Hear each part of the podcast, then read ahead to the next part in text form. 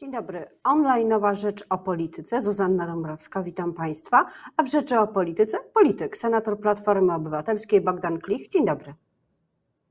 Dzień dobry Państwu, dzień dobry Pani redaktor. Senat y, ciężko pracuje nad y, projektem ustawy Prawa i Sprawiedliwości, czy też Zjednoczonej Prawicy, chociaż z tym to nie wiadomo do końca, na temat głosowania korespondencyjnego. E, a ja chciałam się dowiedzieć, dlaczego Borys Budka i Platforma chcąc e, wyjść z impasu związanego z e, tą ustawą, zaczęli od rozmów z Jarosławem Gowinem, a nie spróbowali najpierw zebrać opozycji i ustalić wspólnego stanowiska w ramach opozycji. Dlaczego od razu Jarosław Gowin? No to była potrzeba chwili, także dlatego, że Jarosław Gowin parę dni wcześniej zdecydował się na dokonanie wyłomu w obozie Zjednoczonej Prawicy E, i y, przedstawił swoją wizję mm, przyszłości kraju i e, terminu wyborów. Więc e, trzeba było odpowiedzieć, odnieść się do tej propozycji i, i tak też uczyniliśmy. Ale być może lepiej byłoby odnieść się do tej propozycji, będąc, mając wspólne stanowisko z innymi partiami, z innymi klubami parlamentarnymi, choćby z Polskim Stronnictwem Ludowym, E, czy z lewicą, bo teraz efekt jest taki, że Platforma zaproponowała pewne rozwiązania, a reszta mówi zaraz, moment, nie, my się nie zgadzamy, nikt z nami nie rozmawiał. E, to niewątpliwie nastąpi i to nastąpi na dniach. E, mam nadzieję, że tych punktów wspólnych, jeśli chodzi o obóz opozycji demokratycznej, będzie znacznie więcej, aniżeli to wynika z deklaracji telewizyjnych czy radiowych. Y, weźmy chociażby y, Polskie Stronnictwo Ludowe i Władysława Kośniaka-Kamysza. Przecież jest zarówno jedna, jak i druga partia nie zgadzają się na to, aby mm, wybory odbywały się w sposób niedemokratyczny. Chcemy i my, i PSL, aby wybory były demokratyczne. Po drugie, y, zarówno Platforma Obywatelska, jak i PSL y, uważamy, że wybory powinny się odbyć po zakończeniu y, epidemii, a przynajmniej po tych falach epidemii, które prowadzą do największego zagrożenia dla obywateli chcących wziąć udział w wyborach. Tych punktów jest wspólnych sporo i jestem przekonany, że w ciągu, że za kilka dni będziemy mogli mówić o zbliżaniu się stanowisk odnośnie do tej perspektywy na przyszłość, także z innymi klubami opozycyjnymi. E, czy to znaczy, że zaplanowane jest e, spotkanie opozycji całej, czy też to będą spotkania bilateralne? E, co to dokładnie znaczy kilka dni i jak mają te rozmowy przebiegać? Jaki jest scenariusz, jeżeli jakiś jest? Scenariusze mają to do siebie, że jak są napisane, to zanim zostaną zrealizowane, to się komentuje. Natomiast niewątpliwie takim punktem odniesienia jest są prace senackie nad y, zmianami w kodeksie wyborczym, zmianami, które wysadzają w powietrze cały demokratyczny charakter y, wyborów. Powiedzmy sobie szczerze, że partia rządząca zastosowała tutaj y, manewr z okrążenia, z jednej strony wrzucając e, kilka skrótek, które już przy okazji ustaw e, antykryzysowych zostały wprowadzone, jak na przykład wyimpasowanie e, Państwowej Komisji Wyborczej uprawnień, która ta przez 30 lat posiadała. No więc my w Senacie rozpoczęliśmy w tej chwili pracę nad tymi nad tymi zmianami w kodeksie wyborczym. Spływają coraz to nowe opinie w tej sprawie.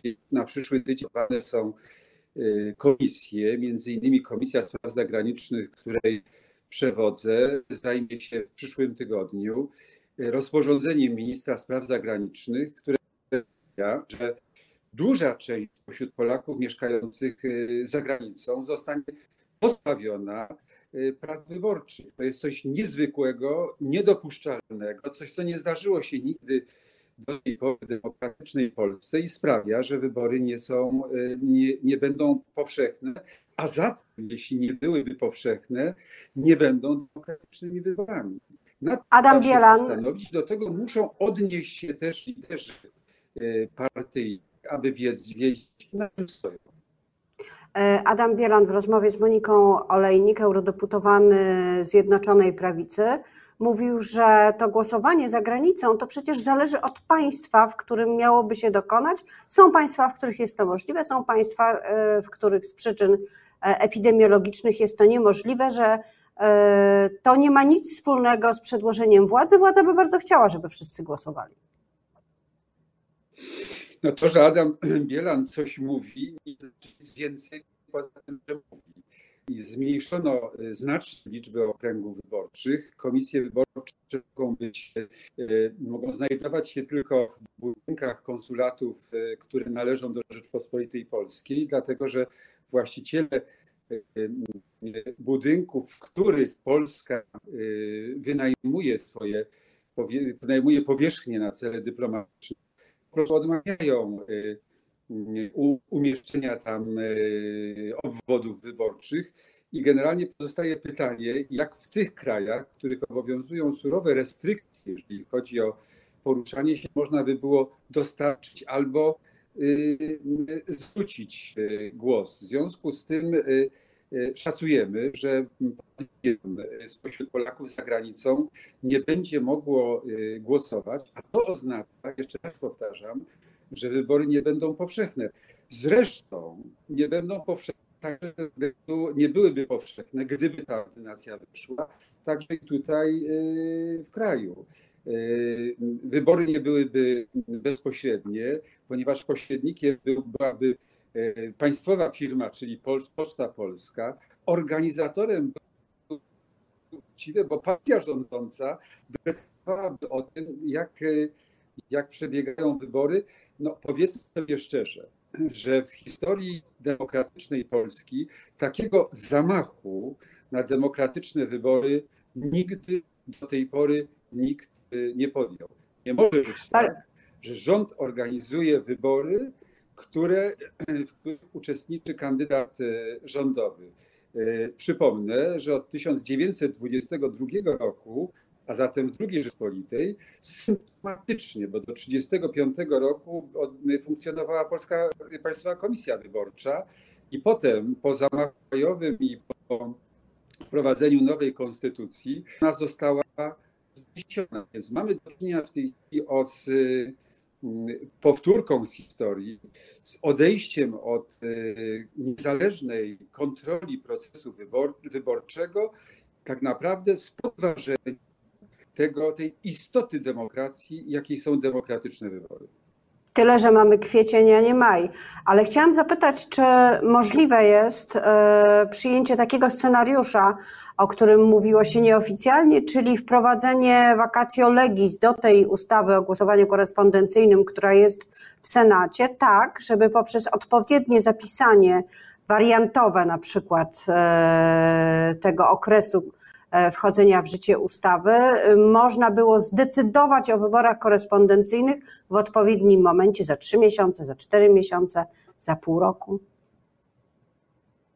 Głosowanie korespondencyjne, bo o nim mówimy, e, tak. może być elementem procesu wyborczego, ale nie może być jedynym głosowaniem, zwłaszcza nie może być organizowane przez rząd. Tak jak Y, demokracja socjalistyczna nie ma nic wspólnego z demokracją, czy demokracja suwerenna y, Putina nie ma nic wspólnego z demokracją, tak y, głosowanie organizowane przez rząd nie ma nic wspólnego z demokratycznym głosowaniem. Czyli trzeba by zrobić zmiany. Trzeba by zrobić zmiany w tej ustawie, która jest, i wtedy wprowadzić vacatio legis, czy w ogóle wyrzucić ją do kosza? Trzeba przyć demokratyczny charakter kodeksowi wyborczemu.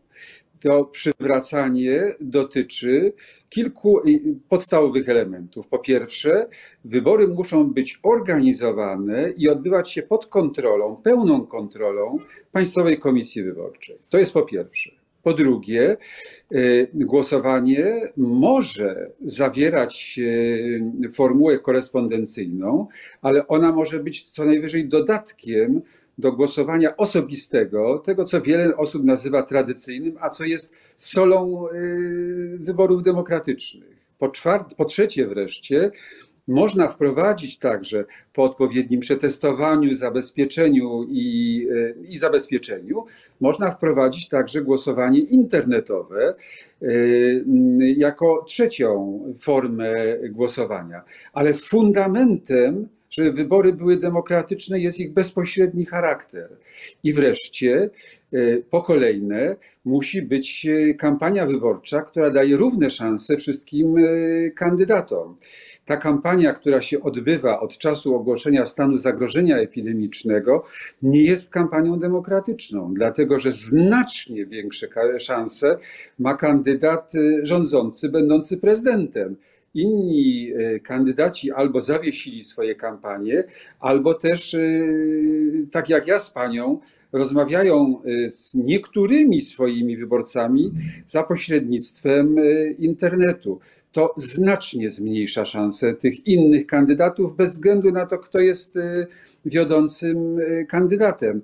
Y, no tak, ale pan, pan mówi o sytuacji dość idealnej, jak być powinno. Ja się z tym zgadzam, tyle że jest jak jest. To ja znaczy, o mamy... pani redaktor, takiej, z którą mieliśmy do czynienia od 1990 roku aż do roku 2019, kiedy te ale wszystkie elementy nie było. były spełnione. Koronawirusa no tak, nie i było. Dlatego wybory należy i dlatego wybory należy przesunąć zgodnie z konstytucją i w tym planie Budki, który został w poniedziałek przedstawiony, jest też na ten temat mowa. Bo jest mowa o tym, żeby wprowadzić stan klęski żywiołowej, który automatycznie przesuwa o, 90, o co najmniej 90 dni, zaznaczam co najmniej 90 dni, wszelkie wybory, w tym wypadku, wypadku wybory prezydenckie, y, aby y, także y, wprowadzić takie ustawy, które rządzących, które rządzącym dadzą prawo na dadą szansę na łatwiejsze zaakceptowanie stanu klęski żywiołowej, a zatem ustawę o ograniczeniu roszczeń mm, podmiotów tylko i wyłącznie do tych gospodarczych, które w Polsce płacą podatki. No i po kolejne, aby za zgodą e, różnych, wszystkich e, sił e, politycznych, nie wprowadzając zmian w konstytucji, aby Andrzej Duda w tych kolejnych wyborach mógł poddać się weryfikacji. To nie chodzi o to, żeby Andrzej Duda nie mógł startować w wyborach, ale właśnie, żeby mógł startować i żeby wyborcy wystawili mu świadectwo. No dobrze, ale, zatem... ale, do tego, ale do tego, żeby ten plan e, Borysa Budki, czy też Platformy, czy też Koalicji Obywatelskiej zrealizować, potrzebujecie Jarosława Gowina. To jest te 5-6 głosów, które jest kluczowe w Sejmie, by przyjąć takie rozwiązania. A Jarosław Gowin na ten plan się nie godzi, chce zmiany konstytucji i o tym cały czas chce rozmawiać. Kwadratura koła troszeczkę. Od miesiąca nie. trwają tam mniej więcej. No nie dlatego, że przed spotkaniem poniedziałkowym e, z Jarosławem Gowinem było kilka wcześniejszych e, rozmów pomiędzy Budką i Gowinem. E, w tych rozmowach zarysowała się dalej idąca zbieżność poglądów, aniżeli to zostało, to co, to, to, co zostało później przedstawione. Ja rozumiem, to jest naturalne, że obie strony muszą dojrzewać do siebie. Po tym wszystkim, co się w Polsce wydarzyło, za sprawą obozu Zjednoczonej Prawicy, po tej destrukcji systemu państwa prawa, po tym wzmocnieniu służb, inwigilacji obywateli, za sprawą ustawy inwigilacyjnej, a później antyterrorystycznej, podporządkowaniu prokuratury e, rządzącym, e, tak naprawdę także podporządkowaniu finansowemu, podporządkowaniu E, organizacji pozarządowych, e, części organizacji pozarządowych e, rządowi. Po tym wszystkim trudno jest tak z dnia na dzień skoczyć sobie w ramiona.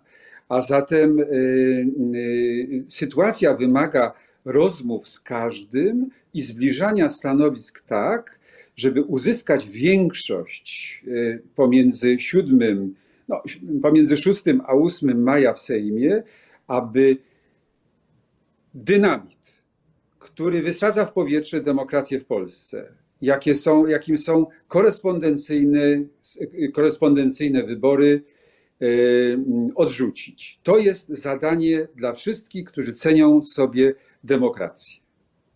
Chciałam jeszcze zapytać na koniec o to, co państwo robi dla swoich obywateli. Są przyjęte E, dwa warianty tarczy antykryzysowej. E, korzystają na tym niektórzy przedsiębiorcy, niektórzy nie korzystają. Te rozwiązania różnie można oceniać, ale one są. Można mniej więcej policzyć, że średni przedsiębiorca może liczyć razem ze wszystkimi możliwymi e, ulgami, czy też bezzwrotną pożyczką na około średnio 15 tysięcy złotych, tak powiedzmy na wejściu. Natomiast są całe grupy osób, które na taką pomoc e, liczyć nie mogą. To są osoby, które tracą pracę, które są na tak zwanych śmieciówkach, ale są też byty i podmioty, które w ogóle na żadną pomoc liczyć nie mogą, tak jak organizacje pozarządowe. Mówił Pan o uzależnieniu ich od e, państwa, ale nie wszystkie są zależne od państwa, a te, które są, e, dlatego są zależne, że można im w pewnym momencie pieniędzy nie dać. Co z tym zrobić? No naturalnie. E, rzeczywiście w wyniku ustawy o Narodowym Instytucie Wolności w zasadzie szło do paradoksu, to znaczy część organizacji pozarządowych, stowarzyszeń, fundacji została na tyle uzależniona od rządu, że, że można mówić o rządowych organizacjach pozarządowych. To się, to się nie zdaje jak do końca demokratycznych, ale żeby te, które zachowały swoją autonomię, przetrwały, ich y, wesprzeć, trzeba je wesprzeć. Tak samo jak wspieramy, jak pani redaktor powiedziała, tak samo jak rząd wspiera y, niektóre przedsiębiorstwa i część pracowników. W związku z tym trzeba wprowadzić pożyczki dla NGO-sów, które by były w dyspozycji starostów, tak żeby no, NGO-sy mogły zaciągać kredyty i w ten sposób przetrwać ten najtrudniejszy okres. Trzeba dać im szansę na wydłużenie okresu sprawozdawczego, tak żeby zadania, które są realizowane i które, których finał miał przypadać w czasie stanu e, epidemii, e, aby mogły po, y, po tej fali y, i aby miały czas na to, żeby rozliczyć się i przygotować sprawozdania z wykonywanych zadań. Trzeba także, co jest rzeczą niezmiernie ważną, zwolnić z ZUS-u y, stowarzyszenia i, i fundacje, tak samo jak mikroprzedsiębiorstwa, a zatem w 100%, a zatem na okres trzech miesięcy, to znaczy od początku marca do końca maja, no bo niby z czego NGOsy mają płacić te y, duże opłaty i trzeba wreszcie umożliwić władzom statutowym komunikację elektroniczną, tak żeby można było podejmować decyzje przy pomocy y, nowoczesnych środków komunikacji elektronicznej w ich ciałach statutowych, w zarządach y, czy w radach nadzorczych. Jest projekt ustawy na ten temat, który wychodzi z Senatu. Czy on ma szansę na cokolwiek? Myślę tutaj no, oczywiście no, o kwestiach politycznych. Myśmy zdecydowali się na to, żeby y, y, nie składać poprawek w tej sprawie do tak zwanej tarczy 2.0, y, wiedząc o tym, że te poprawki zostały odrzucone przez Sejm w wersji tarczy, w pierwszej wersji tak zwanej, tak zwanej tarczy, tylko przygotować osobną ustawę, ta ustawa została złożona już do laski marszałkowskiej. Jest ustawą podpisaną przez e, wszystkie e, kluby i koła demokratyczne e, a zatem ma wsparcie ponadpartyjne rządzącej większości i jestem przekonany o tym, że w Senacie uzyska aprobatę, a zatem będzie ofertą Senatu dla stowarzyszeń i fundacji i mam nadzieję, że Sejm tym razem, y, że większość PiS, pisowska w Sejmie tym razem nie zdecyduje się na odrzucenie tej ustawy, dlatego że byłby to tak naprawdę wyraz, y, byłby to tak naprawdę cios, w, kolejny cios w demokrację polską, dlatego że NGOsy, stowarzyszenia, fundacje, ruchy obywatelskie są solą demokracji. Bez trzeciego sektora nie ma demokracji, tak samo jak nie ma jej bez demokratycznych wyborów. Bardzo dziękuję za rozmowę. Co do tej soli demokracji się z panem senatorem zgadzam. Moim gościem był senator Platformy Obywatelskiej Bogdan Klich, były minister obrony. Dziękuję. Bardzo dziękuję również.